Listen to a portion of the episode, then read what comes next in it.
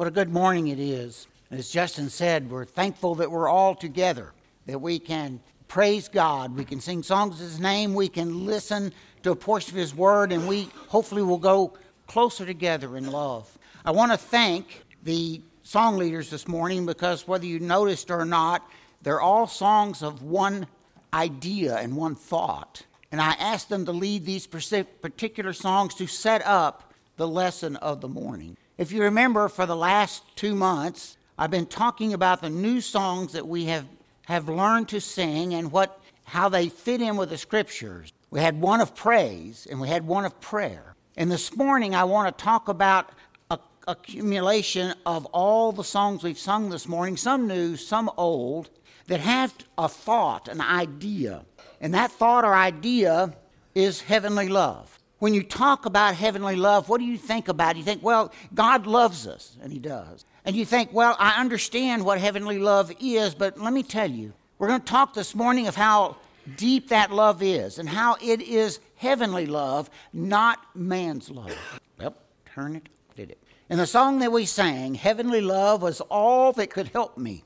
Mankind has been looking for a way to justify himself before God, and he can't do it. He's been looking for a way to please God on his own merits, and he can't do it. Why? Because we're sinners. And because we always fall short of what God wants us to do. We just that way. So his love, heavenly love, is all that could help me. As we read in Romans, the fifth chapter, the sixth verse, for when we were yet without strength in due time, Christ died for the ungodly. For scarcely for a righteous man would one die, yea, peradventure for a good man would one even dare to die, but God commended his love. He showed us his love towards us, in that while we were yet sinners, Christ died for us. That is a deep love.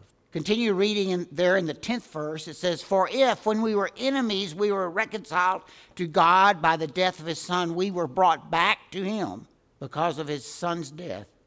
Much more being reconciled, we shall be saved by his life. And not only so, but we also joy in God through our Lord Jesus Christ, by whom we have now received the atonement. Heavenly love was all that could save us. It was all that could reconcile us. It was all that would bring an atonement. You and I were sinners. Mankind was an enemy to God, and yet He chose to show His love through His Son. How deep is the Father's love for us? A question that I don't think we will ever answer as mankind. How deep is His love? It is so great. It is so magnificent. It is so much more than we can imagine. In John 3, Verse 16, it says, For God so loved the world that he gave his only begotten Son. We see that all the time on posters. That whosoever believeth in him should not perish, but have, in the, ha, have everlasting life. For God sent not his Son into the world to condemn the world. The world was already condemned. It is full of sin, but the world through him might be saved. He sent his Son because of his love. He sent his son so we could have salvation. If you look in Ephesians, the second chapter, and you start reading there in the first verse, you'll see where the writer there talks about how that we were in sin and that we followed after the devil and that we followed after our own lusts and the things of the flesh. And he says here that because of God's love, he says, But God, who is rich in mercy for his great love, wherewith he loved us, even when we were dead in sin, sins hath quickened us together with Christ. By grace you are saved, and hath raised us up together and made us sit together in heavenly places in Christ Jesus. It was his great love that turned, gave mankind the opportunity to go from sinful lust to serving our God. It was his great love that he loved us, even though we were dead in sin. 1 John 3 and 1 Behold, what manner of love the Father has bestowed upon us that we should be called the sons of Ephesians 2 talks about how that we were sinful men and how that we were following our own lust and we were following the devil. And because of his great love he bestowed on us a manner of love that I don't believe we really understand. I don't.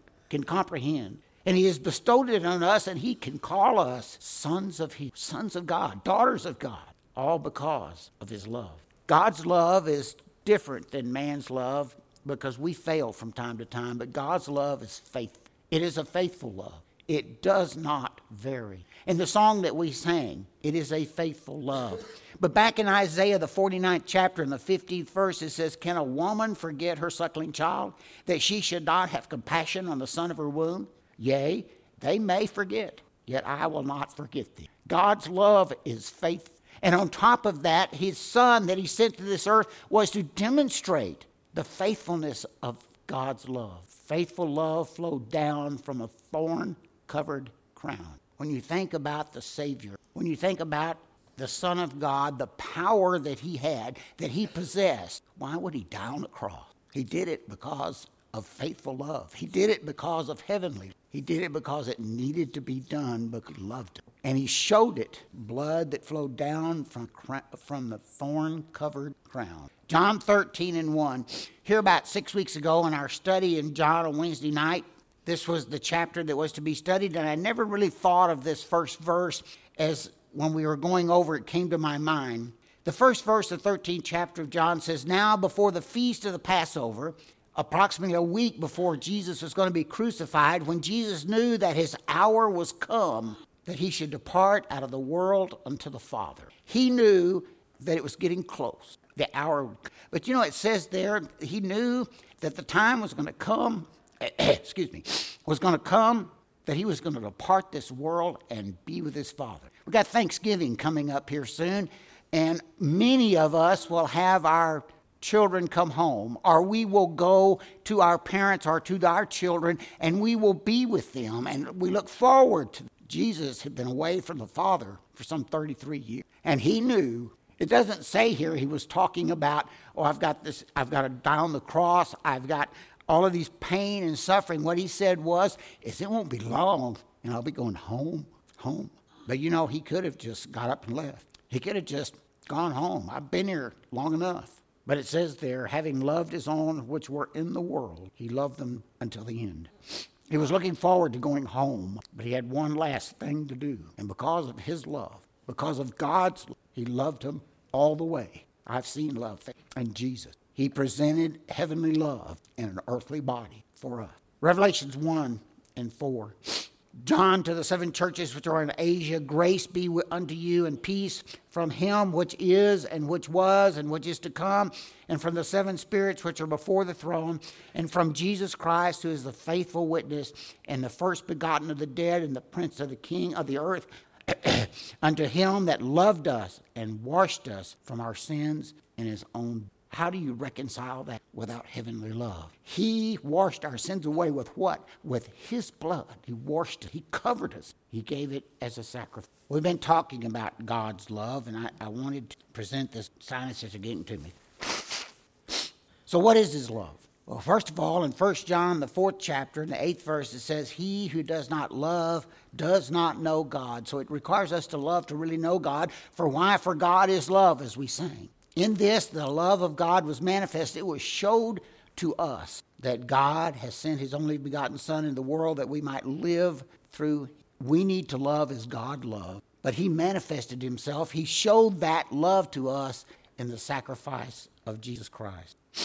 And this is love. Not that we loved God, but that he loved us and sent his son to be the propitiation of our. We've talked about it this morning and we read about it in Romans the fifth chapter, we're enemy, we were enemies, and yet God sent His Son to take care of us. That's godly. All of us know about 1 Corinthians, the 13th chapter. That's the chapter of love. You hear it at weddings, and people use it in their vows, and we talk about what love is in the 13th chapter. I want you to look from the standpoint of this lesson this morning a little deeper in what is written there. What kind of love is it that's there? My wife and I have been married over 52 years. I love her. She says she loves me. I hope so. But you know, when the scripture says love suffereth long and is kind, uh, there's been times that I've lost my patience. There's been times I haven't. Love does not behave rudely or be rude, and there have been some times that that's not been my. Love does not seek his own. I have been selfish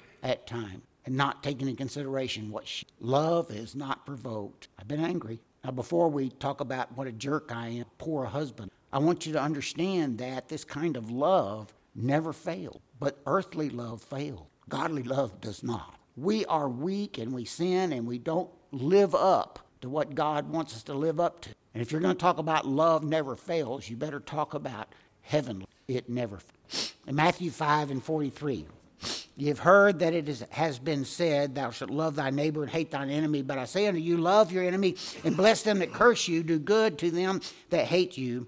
Bless them that curse you. Do good to them that hate you. And pray for them which despisefully use you and persecute you, that ye may be the children of your Father which is in heaven. For he maketh his sun to rise on, on the evil and on the good, and sendeth rain on the just and on the unjust. Let me give you a mental exercise. If a person came up to me with a gun and said, okay, you can die, or your wife can die, your children can die, your grandchildren can die, which one do you want to do? That's a pretty easy decision. But you know, if he came up and said, you can die, or Bonnie can, or Denver can die, or somebody else can die, well, I'd like to think that I'm strong enough to say, yes, I want those men to live and I will take their. But how about the guy that hates you? How about the guy that doesn't like you? How about the guy that's always in your face? Christ died for us when we were yet sinners, an enemy of that. You and I need to strive for that love. We need to work towards being better at love and strive to be as God wants us to. In John the 14th chapter, he says, He who hath, hath my commandments and keepeth, keeps them. It is he who loves me, and he who loves me will be loved by my Father, and I will love him and manifest myself in him. This is, if you think about it, this in our lesson, this is more than love, love. This is love. He says, if you keep my commandments, is the person who loves me unconditionally. And if you love me, I will love you unconditionally. And on top of that, my Father will love you with a heavenly love. And I will be manifest. I will show myself in you. That other people will know that you are followers of me because of your love. I will manifest myself in you. In the 13th chapter of John, the 34th verse, it says, A new commandment I give you that you love one another as I have loved you, that you also love one another. But this all will be known that you are my by this all will be known that you are my disciples if you have love one for another. If we demonstrate the love of God among each other, people on the outside will look and say, That's his disciple because of the way he loves the way he does good things, the, the charity that is in his heart, the way he takes care of other people, the good deeds that people do, they can look and say, That's a disciple of Jesus Christ because of his love. Peter came to him and said, Lord, how often shall my brother sin against me and I forgive him? Up to seven times. Jesus said unto him, I do not say to you up to seven times, but up to 70 times seven. Jesus said, We need to forgive and have mercy over and over and over. What is heavenly love if, if it's not mercy and forgiveness over and over? Jesus continues there in the 23rd verse where he says, Therefore the kingdom of heaven is like unto a certain king who wanted to settle accounts with his servants. And then he goes to tell this parable. You and I are in the kingdom of God. We are in the kingdom of heaven today. He's established in us, in our hearts. We need to demonstrate that. You remember the account there where there was the king called his servants to give an account, and one servant came up and owed, owed so, so much that it's beyond comprehension. It was 10,000 talents. Now, 10,000 talents of gold is worth more than 10,000 talents of silver, but 10,000 talents of silver is more money than I think any of us can realize, and it was owed. It says that the king forgave him of that debt. When we look at our Savior and our God, how much has He forgiven us? How much has He taken care of our debt? The debt we owe, we cannot pay. And I like the way the scripture said, frankly, He forgave. You and I need to be that way because we are in the kingdom of God. We need to forgive others. We need to show love for others. We need to show mercy, forgiveness for others because we are children, the God in heaven that shows that love to us. Hereby perceive we the love of God because he laid down his life for us, that we ought to lay down our lives for the brethren. How can we not be forgiven, forgiving, and kind and loving of our brethren if God loved us? 1 Peter 3 and 8. Finally, be all of one mind, having compassion one for another, love as brethren, be pitiful, be courteous, not rendering evil for evil or railing for railing, but counterwise blessing knowing that ye are thereunto called, that ye shall inherit a blessing. You and I have been called as children of God to show mercy and love for each other. We have been called to show heavenly love to mankind. We need to do that. We need to strive to do that. We need to work on our caring for others. As we end the lesson, I asked Caleb if he'd lead this song. He's the only one I know that leads this song, so I had to get Caleb to lead it. And can it be? The words are so beautiful in this song. Behold, I come before your throne to claim your mercy immense and free.